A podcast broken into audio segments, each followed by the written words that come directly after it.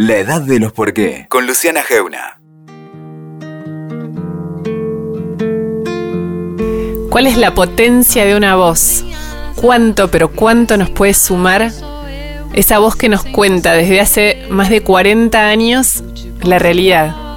Que nos despertó, que sabemos mucho de ella sin saber tanto y que nos acompaña todavía hoy, que se enciende cuando se enciende la luz de aire en la radio. Hoy está acá Magdalena Ruiz Guiñazú. Bienvenidos a la edad de los por qué.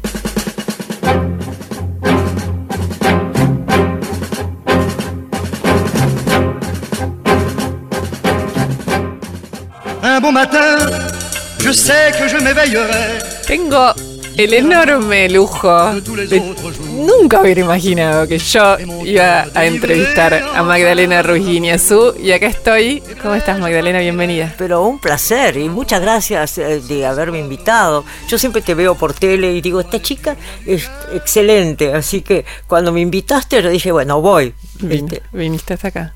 ¿Qué te, yo pensaba, ¿qué te sigue generando el momento en que la luz de aire se enciende? Nada, me- gusta, me gusta, es así, esa cosa que, no sé, te da energía, te da pilas, ¿no? Este, y bueno, me encanta mi trabajo, siempre me gustó mucho. Así que este, cada vez que se, se enciende la luz, efectivamente, me gusta, me gusta mucho. ¿Vos te acordás to- todavía ahora eso, la, la, la primera vez que, que entraste a un estudio de radio y se encendió la luz? Bueno, no, de, de ese detalle exactamente no, pero sí de la emoción. Un día suena el teléfono y era eh, una voz que me dice, soy Jorge Fontana, era Cacho Ay, Fontana. Cacho Fontana. Yo pensé, son los chicos que me están haciendo una cargada. Y entonces este le digo, ¿cómo? Y entonces me dice, sí, sí, la acabo de ver en el noticiero y este, bueno, venga a la oficina que quiero hablar con usted. Entonces, bueno, este, yo dije, debe ser cierto. Entonces fui a Radio Rivadavia y ¿sabes qué pasa? Vos no habías nacido todavía, pero era el, pro- el programa, el, el show de, de Fontana era impresionante, el Fontana Show. Y que me, me llamara para, para que lo integrara, yo no podía creer. Y, este, y efectivamente trabajé muchos años con él y después cuando hizo Video Show, Sí. este, que fue un golazo porque trajo la máquina de mirar, es decir, trajo las primeras cámaras de video, que eran chiquitas, ¿no? Este, y bueno, viajamos por el mundo entero, eh, los que trabajábamos ahí, Silvio Uberman, este, eh, Llamas de Madariaga, eh, Verónica Hollander, este, bueno, eh, viajábamos y viajábamos, yo no paraba de viajar directamente. ¿Qué hacían? Eso era con la máquina de mirar. Sí, filmando. fil- por eso te digo, era como el, el juego era ir con una cámara a filmar el mundo. Sí, sí, bueno, íbamos con dos camarógrafos, con uno en realidad. Este, pero sí, sí, eh, fui a Irak, por ejemplo, fui a Egipto, fui a lugares así que si no no hubiera no hubiera visitado nunca. ¿Cuántos años tenías cuando fue eso? Y tendría 40 años, una cosa así. Y hasta, digamos, en, en, en ese momento, la, ra- hasta ese momento, la radio que era para vos, eras como muy oyente, histórica. ¿Cómo te, te? No, yo en realidad empecé en televisión. Entonces, este, después cuando, cuando Cacho me llama para hacer la radio, bueno, me, me encantó, ¿no? Todo el mundo escuchaba el Fontana Show. Además era muy divertido porque Rivadavia había puesto unos móviles con una luz giratoria arriba del techo, tipo, tipo los patrulleros así. Sí. Y teníamos sirena. Entonces había un cartel enorme que decía Radio Rivadavia. Y este, eh, cuando llegábamos, bueno, ya nos anunciaba la sirena. Era muy divertido. Muy divertido. ¿Y cómo se mantiene ese amor tanto tiempo? Porque son muchísimos años y vos hoy seguís en Sí, un sí. estudio de radio. Claro, además en Mitre hace tantos años que estoy que ya ni sé cuántos. Hacer lo que te gusta es maravilloso. Sí, por supuesto. Lo que pasaba detrás de escena no se incluía nunca en el aire, ¿no? Sí, no, no, eh, generalmente, no, a veces sí, a veces sí, sí. Decíamos, eh, acaba de llegar fulano, o, o qué, qué lindo que está Mengano con esa corbata. Bueno, sí, viste, sí, sí. Dábamos una, una imagen de lo que estaba pasando. de lo que estaba pasando atrás. Sí. Pero no, yo te preguntaba eso, ¿cómo, cómo eh, hacer lo que te gusta? ¿Cuándo supiste que a vos lo que te gustaba era esto? Mira, siempre me fascinó el tema noticias, el tema primicias, el tema, eh, viste, sí, descubrir, digamos, el entrevistado que todo el mundo quiere y haber, haberlo conseguido, por ejemplo. No, eso, te, eso es muy fascinante, muy fascinante. ¿Cuál es la entrevista que te dio mm, mayor orgullo en tu vida? Esa que buscaste, encontraste y te gusta además cómo salió. Eh, mira, fueron tantas que no sé, este, exitosas, algunas, otras no. Este, bueno, para mí fue muy importante, y eso se lo debo a Cacho Fontana, eh, haber ido a Polonia detrás de la cortina de hierro en aquel momento con el Papa Juan Pablo II, que era un tipo que venía de, de un campo de prisioneros, o sea que era todo un personaje, ¿no? Tenemos un pedacito de ese audio cuando fuiste a Polonia, que era, no sé si había un personaje más trascendente en ese momento de la historia y vos fuiste y lo entrevistaste, a ver. Los sacerdotes que van a concelebrar la misa con el Papa y que son todos sobrevivientes de este campo de exterminio. Algunos sectores que los reconocen, los aplauden, han sido compañeros de cautiverio, llevan todos la estora roja que la liturgia católica designa para oficiar las misas en conmemoración de los mártires. Qué buen eh, audio, no lo tenía. Y además te digo, me corrió frío porque eso es en la visita a Auschwitz, el campo de concentración. este, fue muy impresionante. Efectivamente, estaban los sobrevivientes con el saco a rayas de los prisioneros incluso me acuerdo que había un hombre muy alto que tenía sobre los hombros un saquito chiquito, o sea que se ve que había estado de chiquito en el campo de concentración. y además, visitar ese horror una cosa que vos decís, el alma humana realmente es un abismo de, también de maldad, ¿no? Este, ¿cómo, ¿Cómo los nazis hicieron una cosa así, ¿no? Y bueno, el Papa dijo una misa sobre un tinglado de madera muy, eh, muy austero, rodeado de una cantidad de curas y, bueno, y se calcula que ese día fueron un millón de personas a, Auschwitz, ¿no? Eh, me acuerdo que caminamos eh, desde el tren hasta, hasta eh, el campo de concentración como, no sé, bastante, me parece que eran como dos o tres kilómetros, porque no había otra forma de llegar y Polonia estaba en aquel momento, como te decía, detrás de la cortina, o sea que era una, digamos, una situación así muy, muy dura, muy dura. Nosotros estábamos en un hotel, entonces no nos faltaba eh, comida ni nada, pero me acuerdo que cuando este, el Papa habló en, a los mineros, ¿no? este, que estaban todos los mineros con su casco, eh, fuimos a almorzar algo, a, bueno, a, la posada que estaba ahí, y, y, el menú era un plato de sopa con un cacho de carne adentro. Mm, punto. Punto. No había otra cosa. Hay una manzana yo pensé esto es terrible esta gente se yo nosotros eh, acostumbrados a, bueno a, comer a lo argentino eh, estábamos con hambre. Y, incluso pedimos otra vuelta y nos dijeron no no acá es una una ración por persona eh, imaginaste que, que, ibas a tener esta trascendencia en, en los de, todo lo que tiene que ver con ser una periodista que se concentró tanto en los derechos humanos? Eh, mira, yo creo que la vida te va como mm, presentando cosas que vos tenés que eh, aceptar o no aceptar, eh, trabajar o no o no trabajar en el sentido, ¿no es cierto?, de, de meterte en, un tema y documentarte en el tema, ¿no? Trabajar el tema. Así que este yo creo que es que cuando fuiste yo lo pienso como periodista, ¿no? Cuando escuchaba ese audio. Digo, cuando te, dicen, ok, vas a ir a ese lugar, vas a cubrir esa, esa misa de Juan Pablo II, en ese momento de la historia, la responsabilidad, la preparación, la exigencia que te debe haber generado em, ser la que cuenta esa historia en persona. Bueno, después de ese audio que vos pasaste, este, me puse a llorar como una idiota, pero no podía parar de la emoción. Y me acuerdo que Carlos Burone, que estaba, eh, eh, íbamos los dos, este, un querido colega, eh, me sacó el micrófono de la mano y, siguió este, transmitiendo, transmitiendo él. él. Sí. Y sí, no es para menos.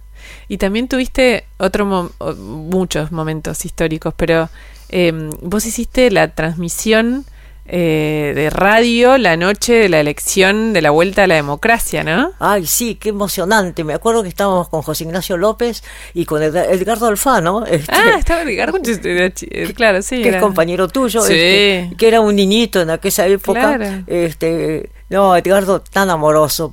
Yo me acuerdo que yo tenía que, para ir a, a Radio Continental, tenía que caminar dos o tres cuadras, y claro, era de noche a las 5 de la mañana, entonces, este, 5 menos cuarto.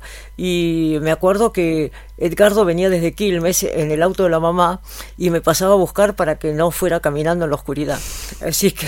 Podría hacerlo Edgardo hoy también, a eso. Tiene esa... Sí, es amoroso. Sí. Amoroso, además, se conserva con su aspecto de, de, de adolescente, que es envidiable. Sí.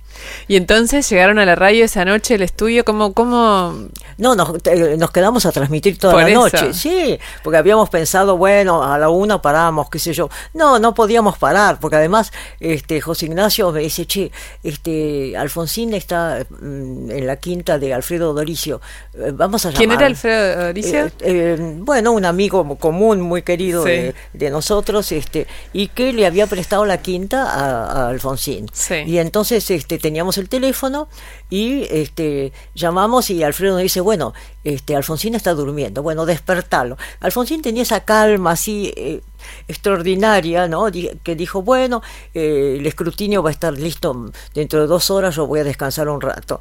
Y entonces, ¿Se fue a dormir cuando no sabías si... Sí, admirable. ¿Y dormía de verdad cuando lo llamaste? Eh, no sé, supongo que sí, porque Alfredo me dice, le estoy golpeando la puerta para despertarlo. Y este y sí, sí, salió al aire, por supuesto. Debe estar, digamos, eh, Continental lo debe tener grabado, seguramente, ¿no? ¿Y qué te, qué te qué le dijiste, señor? ¿Usted es el nuevo presidente? No, eh, mire, no, no, doctor, este, los números lo están favoreciendo cada vez más, así que ahora son las 2 de la mañana, pero este usted va ampliamente adelante, ¿no? De Luder, que era el otro candidato.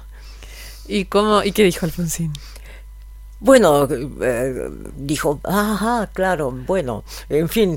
No, no, hija, porque la, la, la magnitud de ese momento histórico. Sí, sí.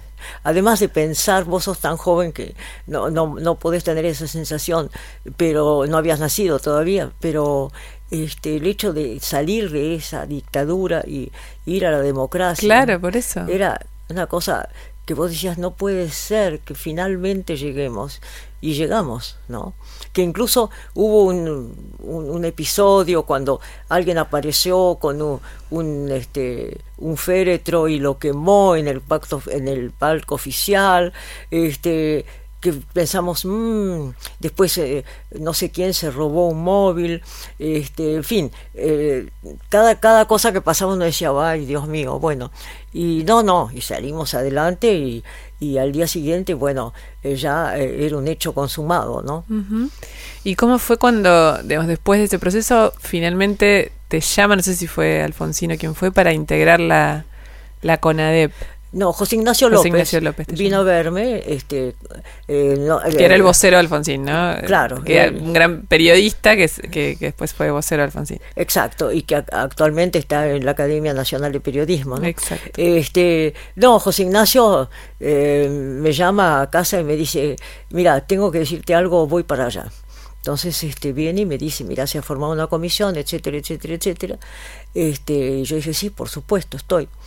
Así que eh, lo voy a consultar con, eh, con eh, mi familia a la hora del almuerzo.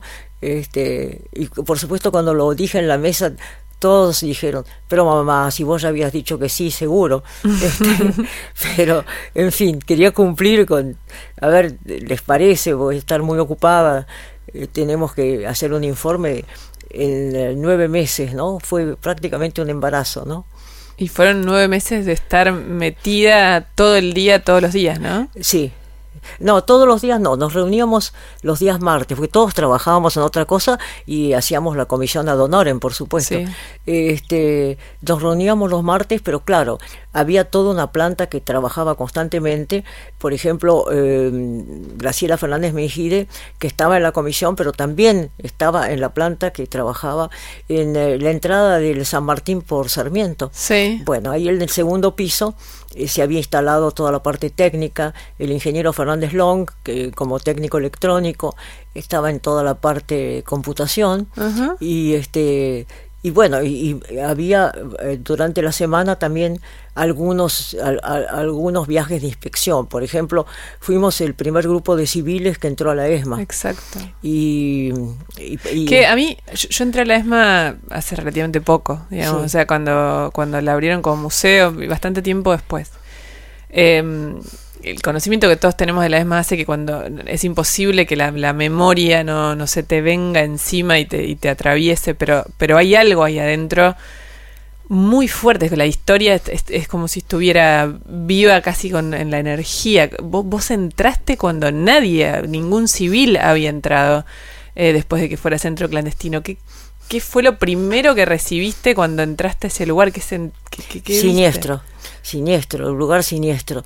Este mira entramos con Graciela Fernández Mejida Mejide con Eduardo Rabosi eh, creo que éramos los tres de la los tres miembros de la comisión. Eh, la- el, el resto no es cierto Eh, estaba formado por sobrevivientes que nos acompañaban porque además nadie había entrado. Entonces Por entonces, eso. y ahí este, unas autoridades de la Marina, de, en, en tono socarrón, nos dijeron, ¿qué desean? Y entonces, este, y había unos fotógrafos que habían llevado, ¿no? Y ¿Quiénes? eh, esos, los marinos. que- ¿Los marinos llevaron Sí, fotógrafos? sí, llevaron ¿Y fotógrafos. le sacaban fotos a ustedes? Claro. Y entonces este, les dijimos, bueno, saquen la foto y ahora se van. Y Nosotros somos, tenemos este, acá el mandato justamente como secretarios de Estado y vamos a entrar. Y entonces entramos con los sobrevivientes que nos iban guiando.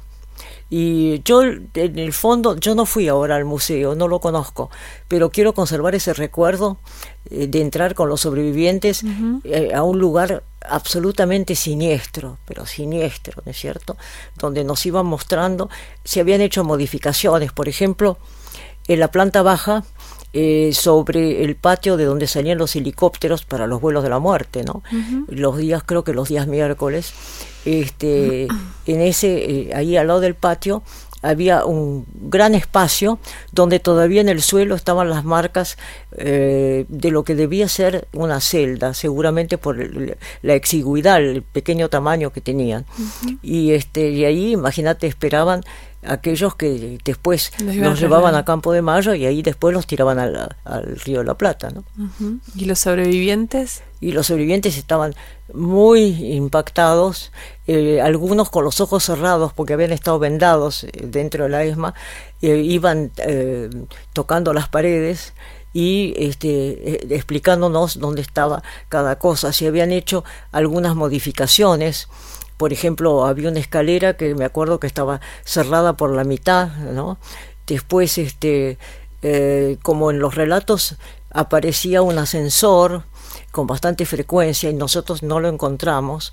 Eh, lo buscábamos y de repente oigo una voz detrás nuestro de un marino de, de- de- sin graduación, era un hombre eh, que no era una autoridad, pero que estaba con una planilla en la mano y sin levantar la vista de la planilla nos dijo así como a media voz, detrás suyo estaba el ascensor. Ahora está transformado en, un, eh, en un lugar de, de- para colgar la, la- La ropa. la ropa. Y entonces efectivamente detrás del mostrador había como un cubículo este, donde había un perchero enorme con, con sobre todos y todo de, de la gente que estaba allí, ¿no? de, la Armada. Así que, este, bueno, fue muy impactante, muy, muy impactante. ¿Nunca volviste desde ese No. día a la ESMA? No. ¿Y ese día cuando llegaste a tu casa? Digo, porque como en algún momento llegabas a tu casa y tenías hijos y... Sí, menos mal que tenía los chicos y, este, y un marido querido, este, eh, Sergio de la Cá, eh, que, que, bueno, que era, era como, como volver a, a, a- a sentir la luz del sol, ¿no? ¿Te acordás de ese día cuando volviste? Sí, claro. ¿Y claro. qué les dijiste a tus hijos? No, nada, nada, no les conté nada. ¿Cómo les vas a contar el horror, no? Sobre todo gente joven que, que recién empieza por la vida. Este, después sí, lo hablamos muchas veces. Me imagino. No, pero ese día no. ¿Ellos Realmente cuántos años tenían en ese momento? Tenés cinco, cinco hijos, tuviste, sí, ¿no? Sí, sí. Mira, el mayor en aquel momento ya estaba en la facultad estudiando medicina, que fue uno- un- el dolor más grande de mi vida, se murió a los 28 años este, de, un, eh, de un ataque al corazón, este, en fin, irreparable, ¿no? Pero este, después los otros cuatro sí estaban ya eh, terminando el colegio, ¿no? Los más grandes, los más chicos no, estaban todavía en la primaria. ¿Tenías miedo ahí? No, no digo en la dictadura, que seguro que sí, pero ahí donde vos te estabas metiendo en el centro del- de lo más oscuro de nuestra historia y tenías toda esa familia, como vos decís, está del lado de la luz, de lo vital, ¿te daba miedo? ¿Algo o todo? Me daba miedo por los chicos, ¿no? Este, incluso en un momento dado eh, llovían las amenazas en democracia, ¿no? Este, en tal forma que eh, se portó muy bien la República de Italia, nos, nos dieron el pasaporte italiano porque el padre de mis hijos eh, es de origen italiano, ¿no? y, y me acuerdo que el cónsul, pues yo le dije, mire, yo tengo un 67 bis, un divorcio, entonces eh, no me corresponde eh, la ciudadanía italiana. Entonces, eh, al día siguiente el cónsul, por eso muy generoso, me llama y me dice, le doy una buena noticia. Para nosotros, los italianos, el 67 bis no existe. Así que usted es sigue siendo italiana. Así que... Este, 67 veces la ley de divorcio, el artículo para la ley de divorcio en Argentina, ¿no? Claro, la- el, el divorcio argentino era el 67 bis hasta, hasta que después vino la ley, ¿no? Sí. Así que este por eso tengo tengo pasaporte italiano también, que no lo he renovado, felizmente no hace falta, pero en aquel momento era muy importante. ¿Pensaste en irte en algún momento de esa época? Eh, ¿De verdad? sí, que, pri- usarlo? que primero se fueran los chicos, pero pero sí, sí, claro, por supuesto. Sí, sí. ¿Y alguno de tus hijos se fue en algún momento? No, no, ninguno se fue. Gracias a Dios, no. Ninguno. Magda, uno te ve, digamos, tantos años de carrera. Yo quiero que me lleves un poco a tu infancia. Hace un siglo, sí. ¿Cómo se siente pensar la infancia desde, desde hoy? Eh, mi propia infancia. Tu propia infancia. Fue muy feliz. Eh, la menor de nueve hermanos, este, muy querida y mimada por... En realidad yo tuve como dos camadas de padres. Mis padres que tenían... eh, cuando yo nací, mamá, pobre, tenía 44 años, así que imagínate que les vine a complicar toda la familia. y este y bueno, eh, mis hermanos mayores fueron un poco como unos padres jóvenes, ¿no? Este, yo lo- los quise muchísimo a mis hermanos mayores. Magda, a mí me, me intriga, bueno, eso, la menor de nueve hermanos. Te- vos, vos misma me dijiste, a los 40 recién empezaste la radio, no, no empezó tu carrera ahí, pero a los 40. Sí. Esa infancia menor de nueve hermanos, ¿vos le encontrás algún rastro que fue el que te llevó al periodismo? ¿Cómo fue esa infancia? ¿Cómo viajaron? Eran de una vida muy especial, ¿no? Mira, en casa se leía mucho, ¿no? Y eso te abre la cabeza. Y sobre todo, bueno, eh, nos tocó estar dos años eh, en la Segunda Guerra Mundial en, en Italia. Eh, mi viejo era embajador ante el Vaticano y entonces este, vivimos la guerra muy de cerca, ¿no? Con refugiados, con os- oscurecimiento todas las noches, alarmas aéreas, este, bajábamos al sótano. Este, Roma no fue bombardeada, pero los aviones ingleses pasaban, eh, sobrevolaban Roma para ir a bombardear Córcega, la isla de Córcega. ¿Vos cuántos años tenías ahí? Y yo tendría ocho años. O sea, es muy chiquita. O sea, es- una experiencia muy intensa para ser tan chiquita. Bueno, sí, te, te da un miedo terrible. Además, oír, eh, teníamos una estación de, de defensa antiaérea a una cuadra de casa, así que los cañones, ta, ta, ta, ta, ta, viste, era una cosa este, impresionante. Pero mamá rezaba el rosario, me acuerdo. Mamá era muy religiosa y este y bueno, y, y nosotros nada, viste, un, un susto impresionante, ¿no? Ujú. ¿Y tu mamá qué hacía? Además, eh, digamos, de, de- de- de ser la esposa de tu papá y la madre de sus hijos. No, no, no. Ella No tenía, por ejemplo, un hobby este, muy lindo que era la encuadernación de libros, eh, pero eh, no, no trabajaba fuera de casa, no, no. ¿Y esa, esa actitud por la lectura la recibiste de tu mamá, de tu papá? de- papá sobre todo, y bueno, y todos mis hermanos leían mucho, todos. Incluso Alejandro, mi hermano, escribió varias novelas, este, a pesar de ser ciego, este, eh, justamente otro de los hermanos, eh, que, es, que era arquitecto, le trajo eh, de Estados Unidos el, uno de los primeros grabadores que eran de alambre, los grabadores. ¿Cómo de alambre? Claro, en vez de tener una cinta, el, el grabador, tenían eh, alambre. Y, este, y bueno, y eso lo ayudó muchísimo a mi hermano Alejandro porque...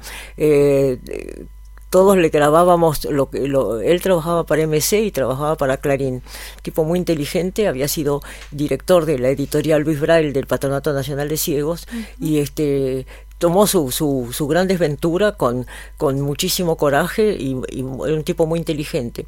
Y entonces bueno este eh, él me enseñó mucho a leer porque además él tenía que leer mucho, entonces uh -huh. yo le grababa en el grabador primero de alambre, después de cinta. ¿Con tu voz? Eh, claro, claro. ¿Le leías los, los textos y se los grababas? Claro, o, o, de repente me decía, mira, este, grabame tal y tal cosa que tengo que escribir un, una nota para Clarín, por ejemplo. Uh -huh. ¿no? La, eso, tu voz, que es una marca de este país, cuando eras chica tenías esa esa tendencia a usarla o a jugar al programa de radio o a jugar a... Ah, no sé. Este, además nunca me pareció mm, algo algo raro, qué sé yo, siempre... No, eh, es tuya, es para todos nosotros, es eh, te escuchamos y es Magda, es, es, la, es tu voz. Mirá, qué increíble. Este, no había pensado que tenía tanto tanto recuerdo, ¿no? Este, uh -huh. Y, y a, a, ese hermano, nueve me dijiste que eran. Sí. Eh, ¿Alguno está vivo? No, no. La única que queda soy yo. La única que queda soy sí. yo. Además fueron mis padres jóvenes, así que tengo un recuerdo de mis hermanos de muchísimo cariño, mucho, mucho cariño. ¿Y cómo, cómo es esa sensación, digamos? Debe ser muy particular, ¿no? De, llegar a esa, esa, etapa de la vida donde la, la, la que queda sos vos.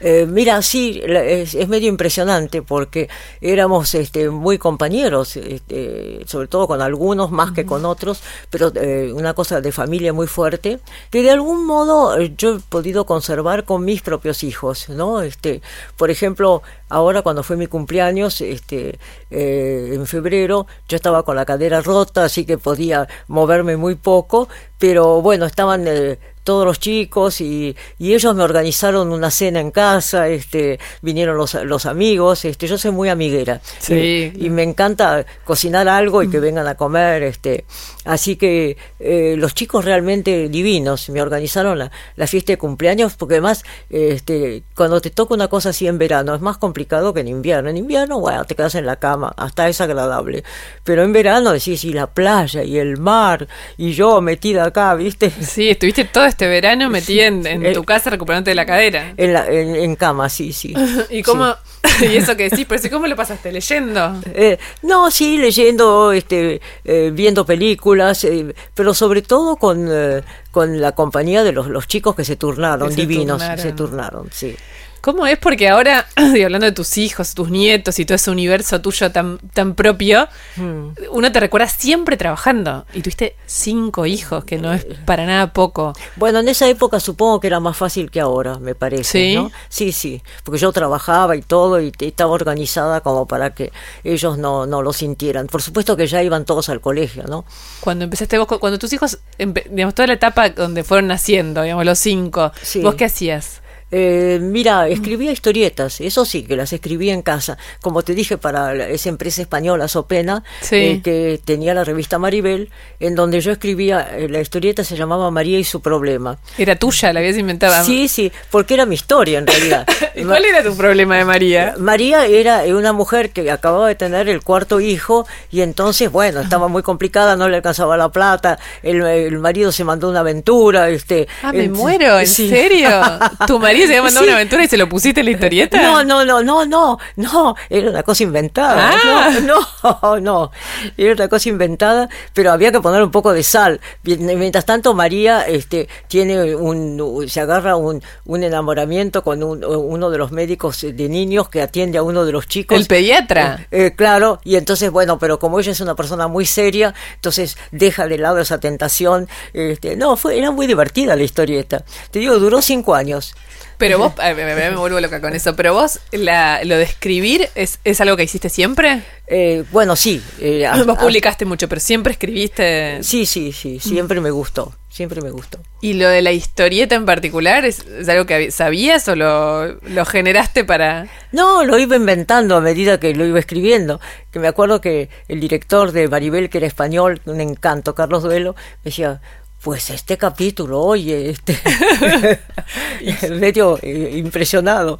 eh, Este, ¿Por qué? Porque subí de tono. este, claro, por ahí. Bueno, vos pensás la época, ¿no? Claro, Eh, con este, amantes, aventuras, era... era... Claro, claro. Entonces, no, no, pero María muy seria, ¿no? Ah. Se- ese metejón con el pediatra de los chicos, este, se da cuenta que no, que ella tiene un marido excelente y que, todo el mundo tiene problemas y que hay que ir adelante, etcétera, etcétera. Y trabajás, y, y por eso para vos trabajar fue, porque te pregunté a tu mamá por eso, tu mamá nunca trabajó. Eh, no. Y no. vos, sin embargo, trabajar lo tuviste como una... Bueno, además, además me hacía falta. económicamente. Sí, claro, por supuesto. Sí, pero además, además de, de, de eso fue, fue un placer. Y eso te permitió estar eh, en tu casa con los chicos durante Claro. cinco años. ¿Y cuándo, cuándo diste ese paso a salir, a decir, bueno, ahora ya estoy para... Eh, mira, eh, me acuerdo que eh, fue con Buenas tardes, mucho gusto, que era un programa femenino.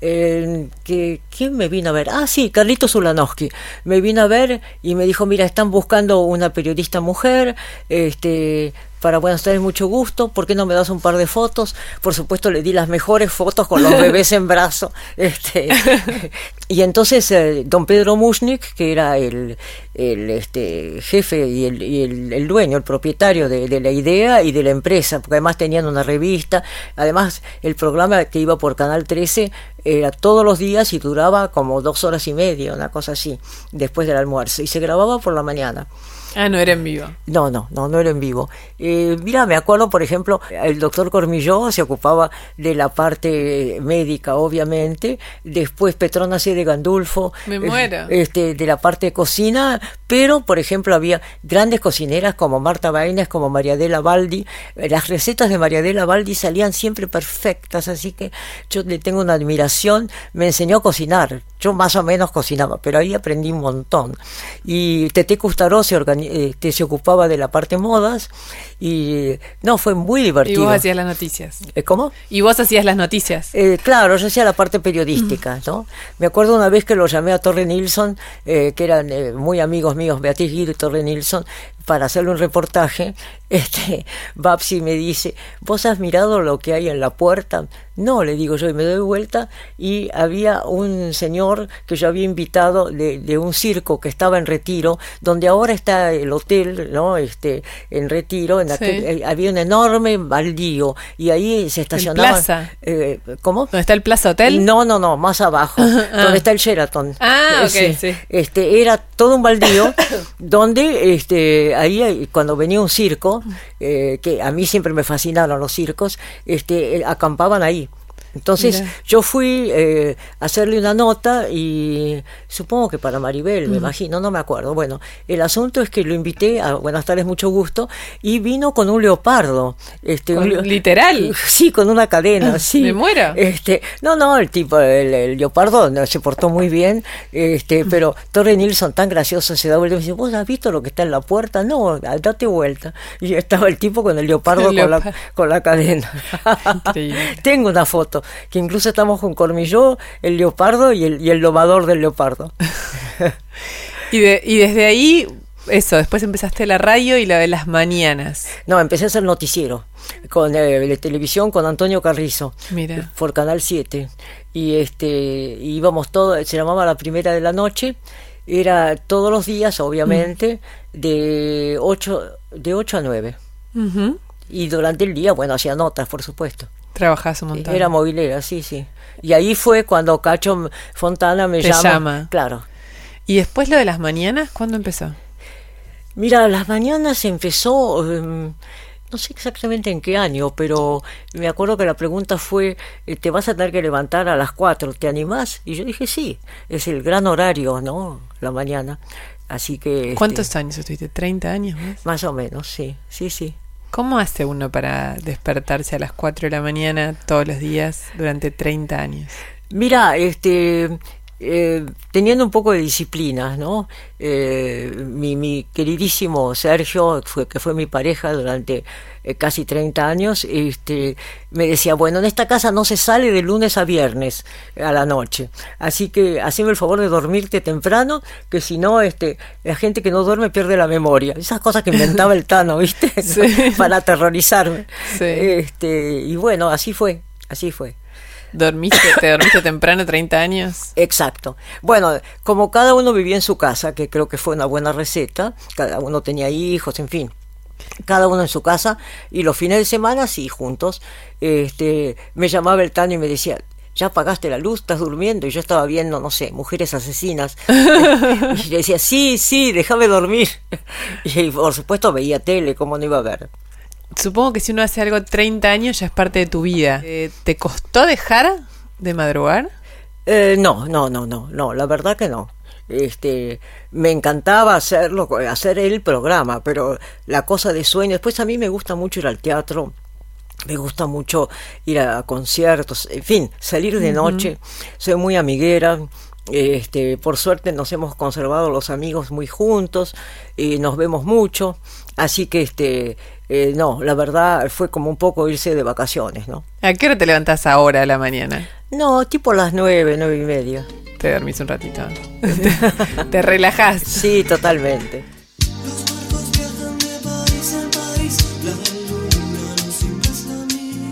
Magda, sos una relatora de nuestra realidad, una cronista histórica de nuestra realidad. ¿Vos crees? Sí, no, es un dato, es un dato objetivo, no hay opinión. Venís contando la realidad de este país desde hace muchísimos años. ¿Qué nos pasa hoy? Es un tema complicado hoy, ¿eh? realmente. Creo que quienes nos gobiernan deben ser extremadamente prudentes y cautos en este momento, porque evidentemente hay toda una franja de la población que le está, ya le está pasando muy mal, así que no queremos que esto se, se extienda, ¿no? Pero más allá de, la, de nuestra coyuntura diaria, ¿qué, nos, ¿qué te parece que si tuvieras que contar esta época, ¿no? Como a alguien que está afuera, como explicarnos soy Argentina, ¿no? En el día de hoy, en este último tramo de nuestra democracia, en estos últimos años. Bueno, bien, es un año de elecciones y uh -huh. siempre los años eleccionarios son muy complicados. Uh -huh. Este, observamos que de pronto aparecen figuras impensadas y digamos las que están están eh, justamente luchando por por mantenerse, por mantenerse. así que este es un momento eh, si uno pudiera desapasionarse muy interesante como uno no puede desapasionarse este es preocupante no Siempre, siempre un periodo preeleccionario es preocupante. ¿Qué va a pasar? ¿Qué? Y de pronto te, te, aparecen cosas que te llaman la atención, ¿no? Mm. Eh, Lustó, que le abandonó la embajada a, a, Macri 48 horas antes que llegara a Estados Unidos, la embajada de Washington, sí. ¿no? Este, bueno, nadie se acuerda, todos, todos amigos, este, qué sé yo. Eh, uh -huh. De pronto también. Eh, ¿qué te puedo decir? Reaparece Lavagna, un hombre muy serio y eh, yo le tengo un, eh, con mucha consideración, mucho respeto, uh -huh. eh, pero este no comulgo con, con, sus ideas, él, él es peronista, ¿no? Sí. Así que, así entonces te digo, la lista es larga. Entonces, de pronto te preguntas, eh, ¿cómo puede ser eh, un candidato a presidente que eh, tijera en mano cortaba las polleritas de las mujeres como Tinelli? Sí. Este, ¿Un candidato a presidente? Sí, por eso. ¿Vos crees que Tinelli va a ser candidato a presidente? Mira, esto, a, a, lo que está apuntando me parece que, me es, parece que es a eso. ahora no sé si eso después se realiza, no lo sé. Sí, y vos, vos eh, esta, esto, esto es la antinomia en la que venimos medio atrapados, ¿no? Mm. La, la, dualidad. Vos que venís contando la, la, Argentina desde siempre, ¿es algo en el que estamos atrapados históricamente o, o, o particularmente en esta época? No, no, yo creo que históricamente uh -huh. eh, siempre hay personajes muy controversiales. Cristina, por ejemplo, uh -huh. este, que con absoluta frialdad, ¿no es cierto?, este, habla de, de eh, que el, el, pacto, ¿no es cierto?, con Irán no es cierto, en fin, uh -huh. eh, a las pruebas me remito, ¿no? Eh, eh, además va a presentar su libro en la rural eh, con pantallas afuera, este, va a ser un acto eleccionario. Quizás la señora Kirchner no sabe que la lectura es una, una felicidad para el alma, ¿no? Y no es una, un- una manifestación eh, política de la calle. este, bueno, posiblemente no, no podés este, exigirle eso a una persona tan ambiciosa, ¿no? Cuando empezamos yo te pregunté todas las notas que buscaste y conseguiste, cuál era la que más te gustaba. Hoy, ¿cuántos años tenés hoy? ¿Cómo? ¿Cuántos años tenés? Ah, eso es un secreto. Ah, no lo contamos. Jamás lo No, no, no, no, perdón, perdón, no lo nunca, contamos nada. Nunca, no lo sabrán nunca. Perfecto. Entonces te pregunto, te quería preguntar esto, ¿qué historia te queda por contar? ¿Qué es lo que te interpela y te gustaría, te falta por contar? Bueno, por ejemplo, no, muchas cosas me faltan por contar, muchísimas. Este, no hay que ser omnipotente. Eh, de pronto hay cosas que podés haber contado de mejor manera que otras, ¿no? Pero indudablemente eh, los años que hemos vivido ah, más profesionalmente han sido muy, muy complicados, ¿no? La dictadura, la llegada de la democracia, este, incluso cuando ya ten- suspirábamos aliviados que estábamos en democracia, viene la sublevación de Aldo Rico. este, cuando Alfonsín vuelve de Campo de Mayo, que además me acuerdo que estábamos transmitiendo este, desde eh, una de los de los eh, de las oficinas de la municipalidad sobre Plaza de Mayo, porque en Plaza de Mayo no cabía un alfiler. Entonces estábamos con, con este, los micrófonos y el camión de exteriores en la municipalidad. Y cuando vuelve Alfonsín en helicóptero, y porque además nadie se movió, todo el mundo se quedó ahí esperando. Y dice, este, la casa está en orden. Buah. Por supuesto que la situación seguía siendo complicada porque el levantamiento había existido, pero este, seguíamos en democracia. Que parecía una- un mal sueño, ¿no? Que esto se hubiera, se hubiera interrumpido. Interrumpido. Voy a poner un audio eh, de una entrevista tuya a Eve de Bonafini. Ajá. Eh, escuchémosla y te pregunto algo. Buenas tardes, señora de Bonafini, ¿cómo le va? Yo nunca he estado en un canal de televisión, nunca nos han llamado para ningún programa, nunca hemos podido decir nuestra verdad. Yo creo que nadie en el país puede dejar de saber lo que significan los pañuelos blancos con los nombres de sus hijos, No, pero hay mucha gente, Magdalena, que no sabe. Usted no sabe cuánta gente quiere saber. Le agradezco muchísimo el llamado y todo lo que siempre ustedes han hecho por, por nuestro movimiento, porque siempre recordamos con mucho afecto que usted como mujer fue la primera que habló de las madres por la radio. Bueno. Eso no lo olvidamos nunca. ¿Crees que se olvidó? Totalmente. La señora Bonafini eh, lamentablemente eh, tiene mala memoria y eso yo no, yo personalmente no se lo perdono. De ¿Te duele? ninguna manera, porque además ni siquiera fue capaz de defendernos cuando a Joaquín eh, Morales Solá y a mí nos quisieron hacer un juicio en Plaza de Mayo. Así que sí, sí, este audio que vos eh, señalás, este, lo hemos eh, ahora se dice viralizado muchas veces, ¿no? Porque realmente yo no, eh, fíjate que en general trato de ser eh, democrática y si hay algo que no me gusta, bueno, este, tomarlo con calma, pero esto, por ejemplo, de, de Eve, no se lo voy a perdonar nunca. Nunca, porque realmente este, todos los que defendimos a las madres desde el primer momento, es cierto, incluso comprometimos nuestras familias, que eh, no, por suerte no, no ocurrió nada, pero podría haber ocurrido, o sea que, y que ahora venga, digamos, a, a, a- a- los desplantes que nos tiene habituados, realmente es inaceptable. ¿Te duele? Sí, la verdad que sí. Sí, porque además me siento muy responsable porque en ese momento comprometí a mi familia, ¿no? Este, porque pensé que era una causa sagrada la de las madres. Y este, y Eve, bueno, no sé, tendrá sus problemas, pero la verdad es que eh, es, es, eh, muy feo lo que ha ocurrido, muy, muy feo. Gracias, Magda. De nada, muchas gracias por invitarme, Luciana. Gracias por venir. Escuchaste La Edad de los Por qué con Luciana Geuna. Sumamos las partes.